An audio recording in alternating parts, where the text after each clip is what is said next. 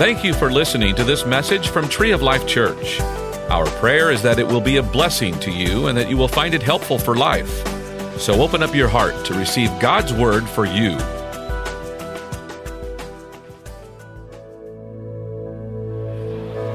Good evening. How's everybody doing? So I got like three people over here. One of those was Pastor Don. That's doing great. And he's been up since like 2 a.m. for the last three days straight because of 21 days of prayer. And he's going, Yeah, I'm great. So expect a little more enthusiasm. Come on, people, work with me. There we go. Much better. Hey, uh, I'm going to deviate from my notes already on the front side. How about that? That's what happens when you go into 21 days of prayer and you get pickled in the presence of the Most High God. Uh, Pastor Cody was talking about um, the night of worship that's coming up.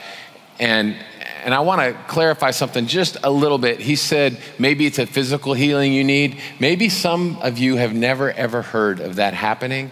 Uh, I shared, I think it was yesterday morning, the days are a little blurry right now. Uh, I think it was yesterday morning. Uh, several years ago, like several, I didn't have any gray hair. Uh, I herniated three discs in my back L2, L3, and L4. And they basically told me, hey, dude, unless you have surgery, you can hang up this concept of ever walking upright again, and you can hang up ever not being in pain again. Uh, I'm not afraid of surgery. I've had surgery before. Surgery doesn't scare me at all. Um, but in a time of prayer, I really felt like the Lord told me, don't have surgery. So it's like, all right, I got to hang my hat on that. I mean, if the Lord speaks, you do what he says. It's just that simple. So that's what I hung my hat on. And for about the next three years, uh, my wife will attest to this.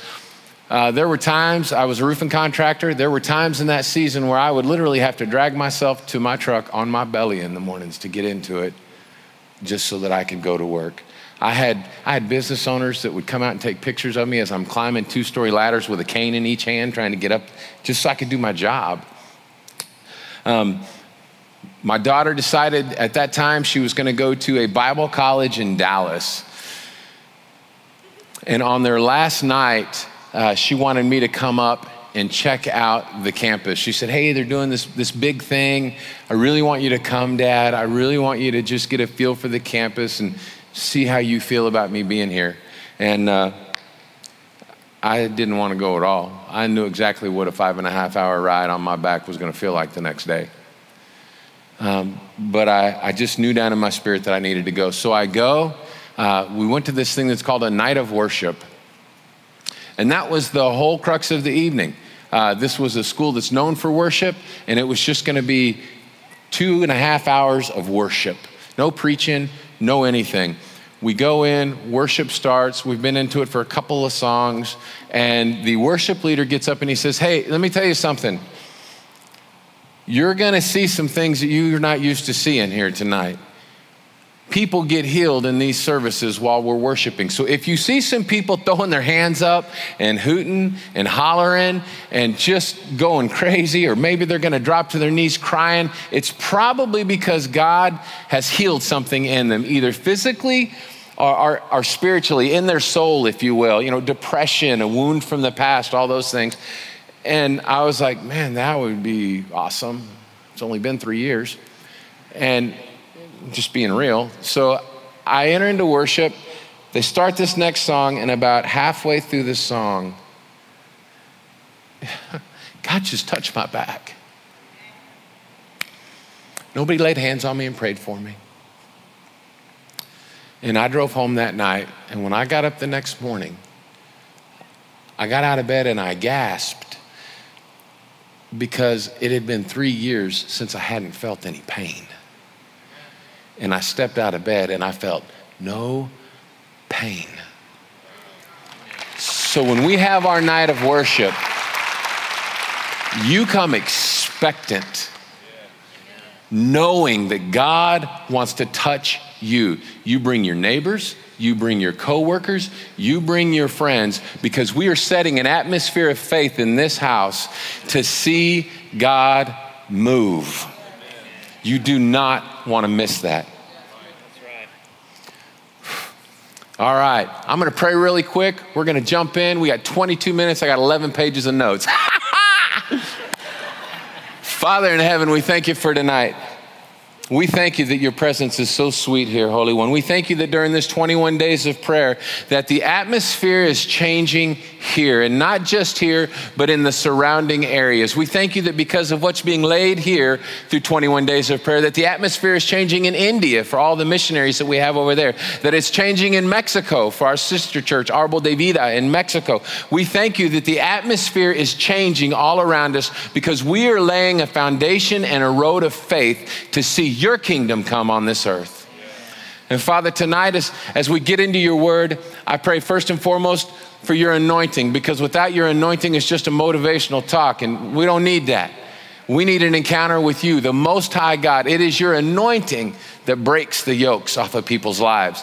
So that's what we ask for. And Father, I pray that if anybody's distracted by yesterday or tomorrow or what they heard last week, that that, that is laid aside, that tonight, right now, in this moment, at the preaching of your word, that there is connection so that they can get what they need from you, Father. And we thank you for it in the name of Jesus. Amen. Philippians 2, finding your joy. Finding your joy. It seems like whenever we do these, uh, the, the book studies, when we go through a book of the Bible, somebody always gets that one chapter that's kind of a little bumpy. It's kind of hard. You look at it and you go, oh, great, I'm going to have to stay on topic with that. All right. But I think what you're going to see in Philippians 2 is that we see an outline for how to find joy you're going to see an outline for it, a way that we can get into a state of joy and then stay in that state of joy. If we really break down the scripture and look at what it's saying, we're going to see that outline. Uh, Pastor Cody did a great job of setting it up last Wednesday. He talked about uh, the city, Philippi, and what was going on there. It was a very, very important city. Uh, it, it wasn't just a city that was under Roman subjugation, if you will. This was a city that became a Roman colony. And it was placed on this, on this path. My Bible school days are slipping me. I believe it was called the Egnatian Way, I believe. And it connected Asia to Italy. And so this was a path of commerce, it was traveled. So we can also take from that and know that there was probably a military influence there. Uh, they wanted to protect what they had. So these weren't just normal folks that lived in Philippi. These were important people, these were affluent people, these were, these were soldiers that were there, and they experienced some, some privileges that other people didn't have. They didn't have to pay taxes. Uh, that was what all the other places had to do that they had taken and, and made subservient to them. And they also had the right to buy and sell land. So they were a privileged people and they were used to it. And, and it looks like, possibly from the tone of the letter, that maybe they had started to slide back into a little bit of an entitlement mentality. Uh, we're going to see that in the text. Otherwise, Paul wouldn't have written some of the things that he wrote. He was writing to address some things that he had been told were going on in the church. And so I think we're going to see, and you'll see it as well, that maybe a little bit of, self centeredness, a little bit of entitlement had begun to creep back in, possibly. Uh, and we're going to see that as well. Um, before we do that, I got to lay a couple of foundation things down. Pastor Cody said that joy is a choice. Joy is a choice. This is in your notes. Uh, I took that word joy and I started trying to break it down and put a frame around it. It's kind of a hard word to define. I mean, if you say happiness, that's not really right, but happiness is part of it. I mean, so what do you do with it?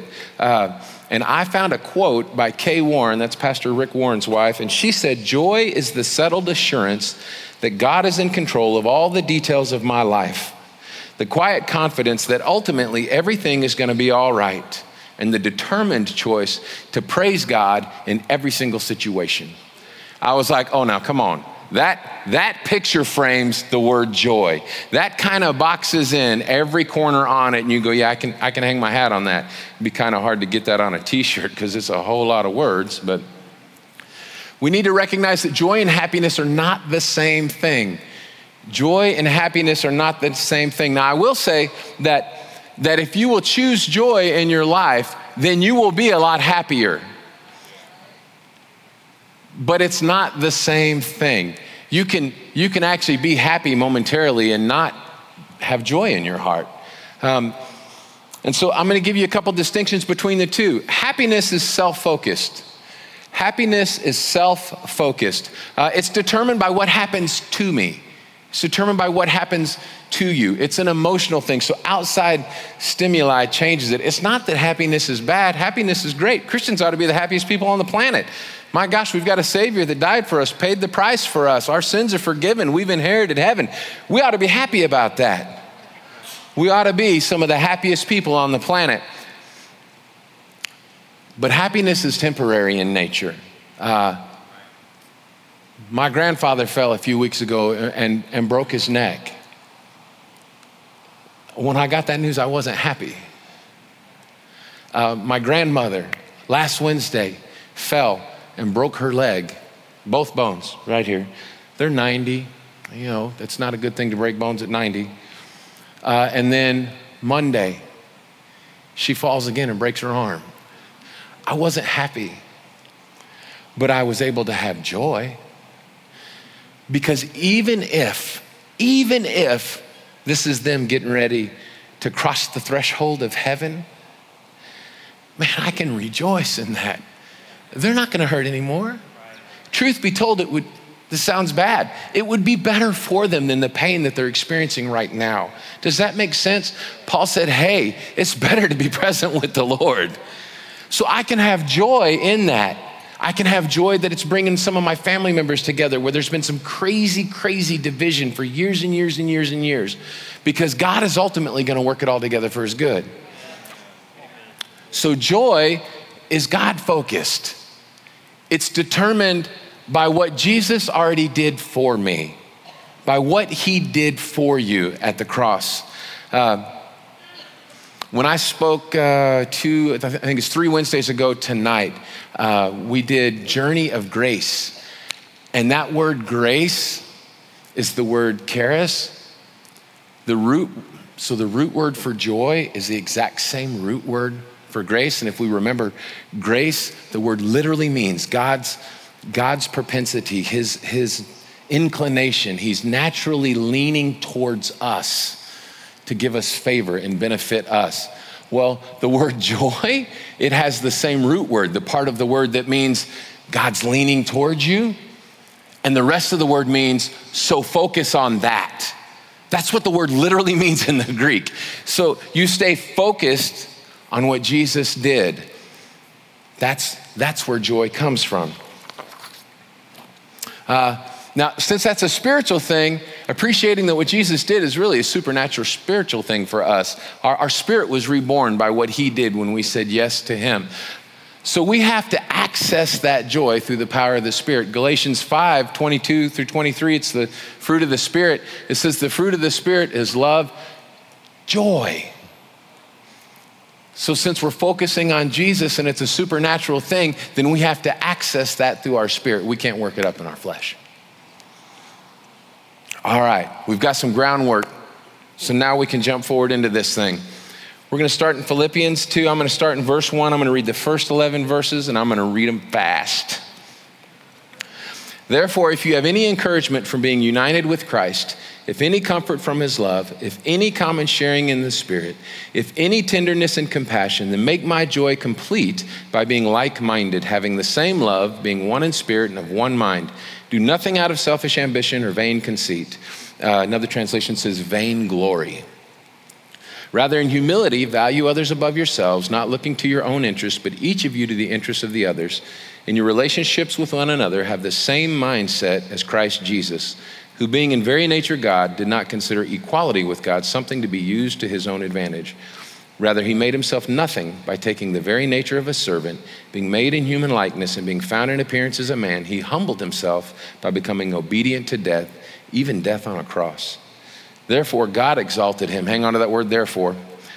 God exalted him to the highest place and gave him the name that is above every name, that at the name of Jesus every knee should bow in heaven and on earth and under earth and every tongue acknowledge that Jesus Christ is Lord to the glory of God the Father.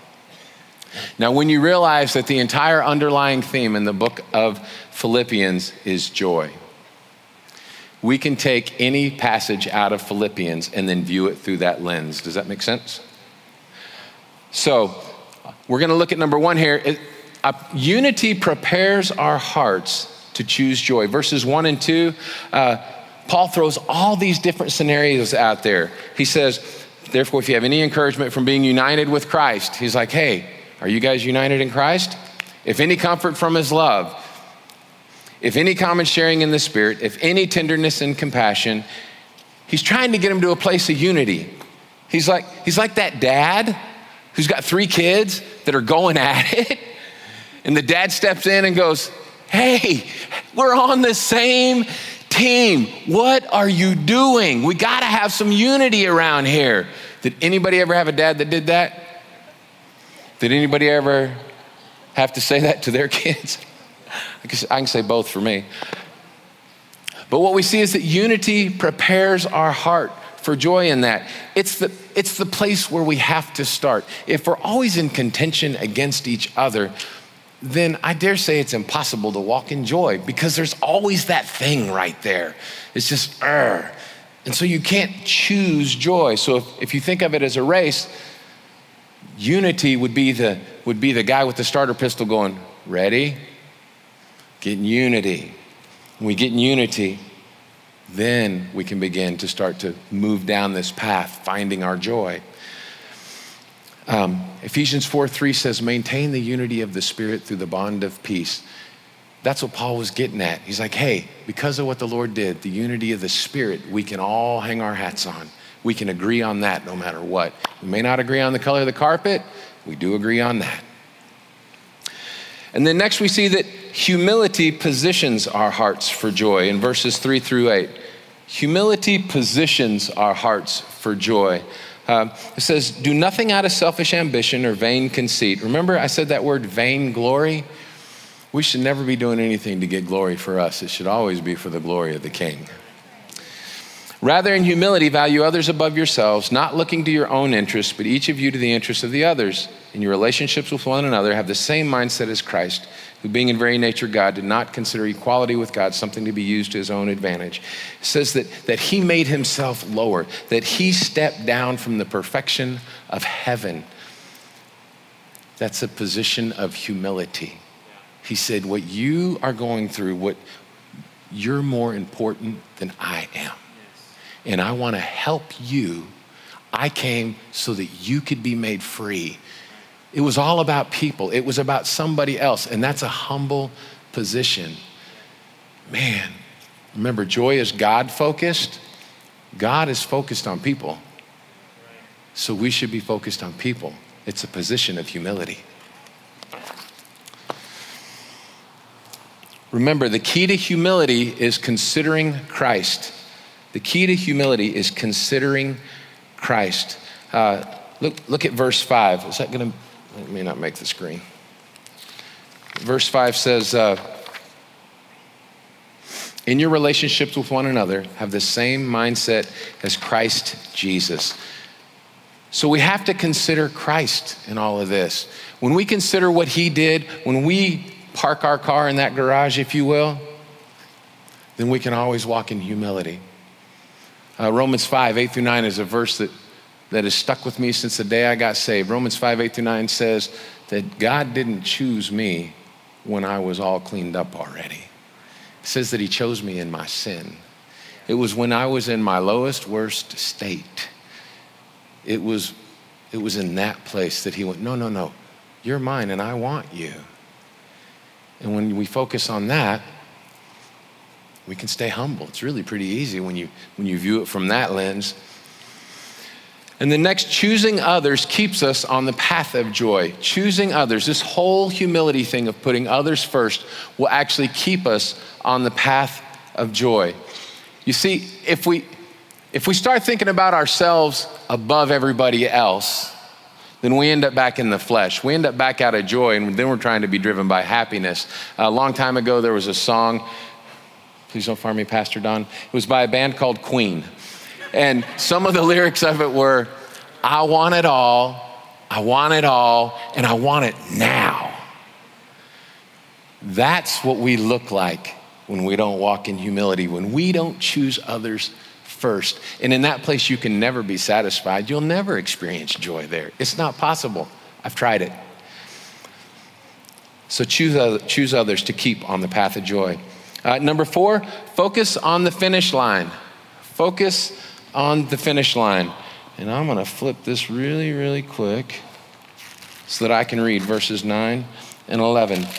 It says, Therefore, God exalted him to the highest place and gave him the name that is above every name, that at the name of Jesus every knee should bow in heaven and on earth and under the earth, and every tongue acknowledge that Jesus Christ is Lord to the glory of God the Father. You're like, man, how did you get focused on the finish line out of that? It's real simple. Remember what I said about that word, therefore? Therefore means so then. So you have to look at what came before it. That's, that's what the word means. It's like, hey, because this happened, now do this. Jesus said he was able to do that in Hebrews 12 by focusing on the finish line. He said, for the joy set before him, he was able to endure the cross. He focused on the finish line.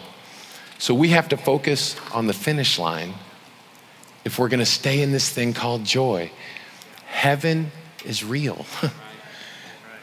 God is real. Your salvation is real. You can focus on that. The alternative is also true. Hell is real. It's real. There's a real enemy, there's a real devil. And people all around you will die and go to that place if you don't shine God's light into their lives. And we're going to see in just a second the way that light shines best is when we walk in joy. Why would anybody want to follow somebody that's always, ah, ah, ah, praise Jesus? I, really? Man, I don't know about all that. But when you can stand up and go, man, my grandparents are in the nursing home and they got broken bones all over the place, but praise God, praise God, praise God. I prayed with them and I know they're Christians. So I know what's coming for them. That messes with people. They don't understand that. And they want a piece of that.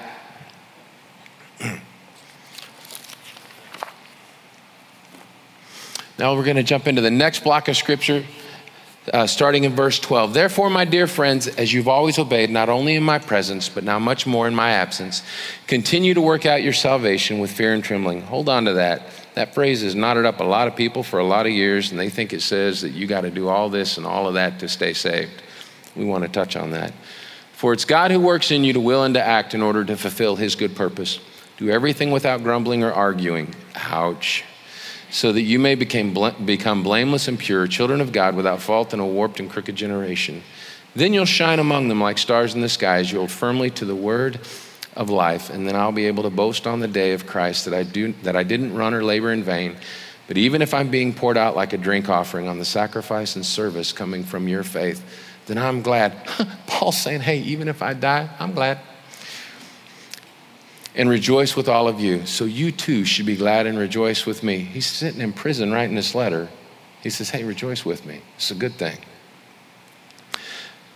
Pastor Cody said last week that uh, priorities determine perspective, and perspective determines perception. I want to play with that just a little bit, okay? So, if priorities are important, then if we get our priorities out of order, we end up out of joy. You got to keep priorities in the right place. So I came up with an acrostic. I don't know why it is that we feel like when we get a microphone that we need to give you three points that all start with the same letter or an acrostic. I, it's actually because they teach it to us in Bible college. I swear they do. It's a fact. Um, so the first letter, I, your acrostic is joy. We want to put some priorities in place. Jesus has got to be first. If you're going to stay in joy, if you're going to choose joy, I know this sounds elementary, but I dare say that probably all of us in here, sometime in the past six months, could say we stepped out of joy and into something else, or possibly we haven't figured out how to catch our stride and stay in joy. So I want to make sure that we just have these things in us. You got to start with Jesus.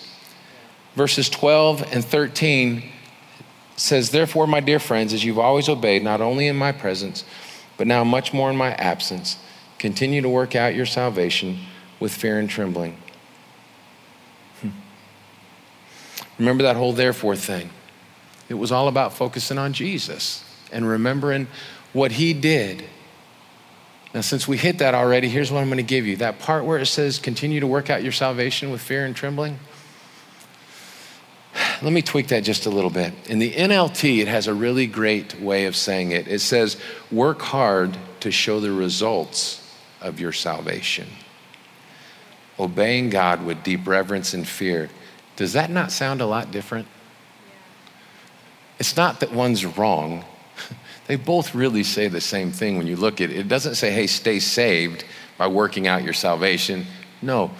But your salvation should manifest in the things that you do. You work out your salvation. He's saying, walk it out one step at a time, day after day, day in, day out. Walk it out. Don't let your salvation be something you stick on a shelf in your closet, waiting for the day that you punch the clock and step to heaven. No, no, no. Work it out. Walk it out. Let some folks see what God did for you. That's what it says. And then it goes on to say that when you do that, then God is the one that gives you the power, the strength, and the energy to fulfill everything that He's got. It's how I can tap into it, and no matter what, I can now step and go, Praise God. I know God's got something going on with my grandparents. I stepped into the nursing home today. I got to pray with two of the technicians that work there. I, you know, I didn't step in there thinking it would happen, but it's like, okay, there's an opportunity. Let's go for this. You know, that's what we can do. It's walking it out, and He empowers us for it. All right. Then the next would be others. The next would be others. Verse 14. do everything without grumbling and arguing. Other translations say do everything without murmuring and complaining. You can see it four or five different ways. It's because those two words uh, especially that word arguing, it could be taken several different ways. If you're grumbling and arguing, then you're not putting others first. It's just that simple. you're placing yourself first. You're placing yourself first. So, the definition of grumble in the Greek and in the English is the same thing complain or protest about something in a bad tempered but typically muted way. How crazy is that? What? So it says you may actually even do whatever it is that you were told, but you're ill tempered about it. Uh, another translation says do everything willingly and cheerfully. I'm going to be real transparent with y'all. because I think sometimes you think, man, those guys don't ever mess with any of that. They don't know what I'm going through. It's been a hard, busy season. And when 21 days of prayer came up on the calendar, can I just tell you that my first response was not, yeah, woohoo. I grumbled about it a little bit inside. And I really grumbled about it for a few days before I realized, oh my gosh, I got grumbling going on inside of me. That's an ugly thing. I got to stop that because if I don't stop it, it just becomes like an infection and then this other word begins to happen, this arguing word, and we want to break that down a little bit. Uh, this Greek word for arguing doesn't mean what our word for argue means. When we say we argue, it means that Pastor Lemoyne and I both have a point of view on something. He is 100% positive that he is right. I'm 100% positive that I am right. So we present the facts of our side to try to win the other one over to our side because we're right. I know no man has ever done that with his wife. This Greek word, that's not what it means. It means a calculation, reasoning, thought, movement of thought, deliberation, plotting with yourself and then with others against the truth. It means that you actually begin to argue against something that you know is right. And it's normally when you see it in the Bible in regards to something spiritual. And you know it's the right thing. And you choose to try to make an argument against it and possibly even encourage other people to be on your side against what you know is a good thing to do.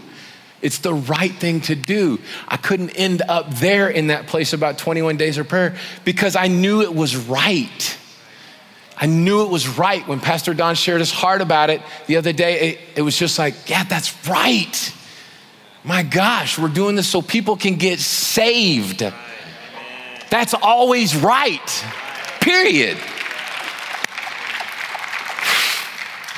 Maybe that'll buy me five minutes on the clock. Um, the other thing that it could mean, the other thing that it could mean is this that you begin to doubt what you know is right and true. Uh, we see an example of that in Luke 24, 35 through 40. Jesus shows up after he's, he's come back, he's come out of the grave.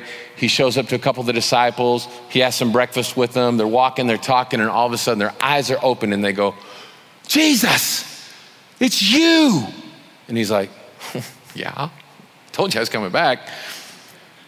But then they go and they meet up with the rest of their boys and they're talking about it, and all of a sudden Jesus just appears in their midst, it says. And it says that basically they got scared and they began to doubt. And Jesus goes, Whoa, whoa, whoa, whoa, whoa, why are you doubting? Why are you doubting? You know it's me. That's basically what he said. So that's what we see there. And then last, you. We have to end up in that last place. We have to end up there. If we don't, nothing else works. Look at verse 15. Uh, it says, so that you may become blameless and pure, children of God, without fault in a warped and crooked generation. Then you will shine among them like stars in the sky. When we do that, we can stay in joy when we put these things in the right priority, and then we shine. And people encounter our God. Remember, light doesn't shine to be seen,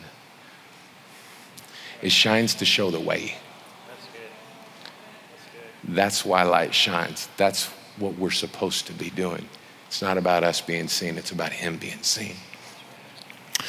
Uh, and then lastly, I put this in there invest in others. Investing in others brings joy. Uh, verses 16 through 18 says, As you hold firmly to the word of life, and then I will be able to boast on the day of Christ that I did not run or labor in vain.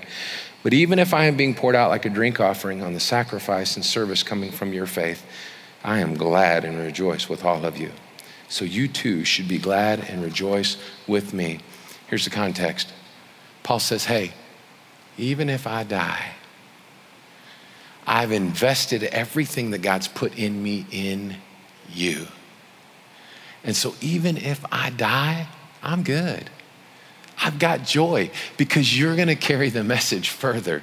You're going to do more with it than I was able to because I'm going to step into heaven. So I can rejoice. He's, that's what it says when he says, I, I don't care if I'm poured out like a drink offering. In the Old Testament, they would take a drink offering and pour it on the hot coals of the altar, and it says that it would provide a sweet smelling aroma to the Lord. We see that same drink offering, the same exact attitude in Jesus at the Last Supper he takes the wine and he says, This is my blood poured out for you. He's like, Look, I'm getting ready to pour out my life like a drink offering for you. And I'm counting it all joy. And Paul says the exact same thing. He had matured so much in his faith, he had walked so long in joy that he was able to say, Man, no matter what comes, it's good. It's good. So rejoice with me.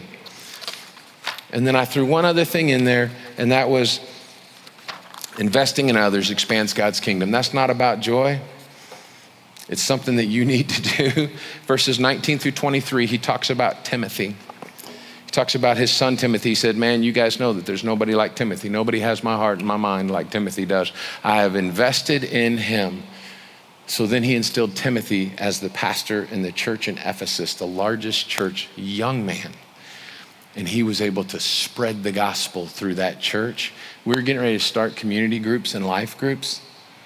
Any community group leaders and life group leaders here, the best thing that you can do is find your Timothys. You have got to find your Timothy to invest in. Because if something happens and you get taken out of the picture, then it stops with you. It won't leave a legacy. You'll make your splash while you're here, but then it won't go anywhere. And if you'll find your Timothys, then when you launch your Timothy out to start their group, then they find their Timothy. It multiplies and spreads like wildfire. That is how there's a tree of life here today because 12 dudes took it and kept pouring into people one at a time. Here you go, man. I'm going to give you some of this. I'm going to give you some of this. And then it spread. So you got to remember find a Timothy, train up a Timothy. Kingdom expansion hinges on it. But all of it starts with Jesus, like we said. We hope that you enjoyed this message. You can find more messages and information about Tree of Life Church at treeoflifechurch.org. We'd like to invite you to come visit us at 5513 IH 35 South in New Braunfels, Texas, or you can watch us on live stream. Thank you again for listening.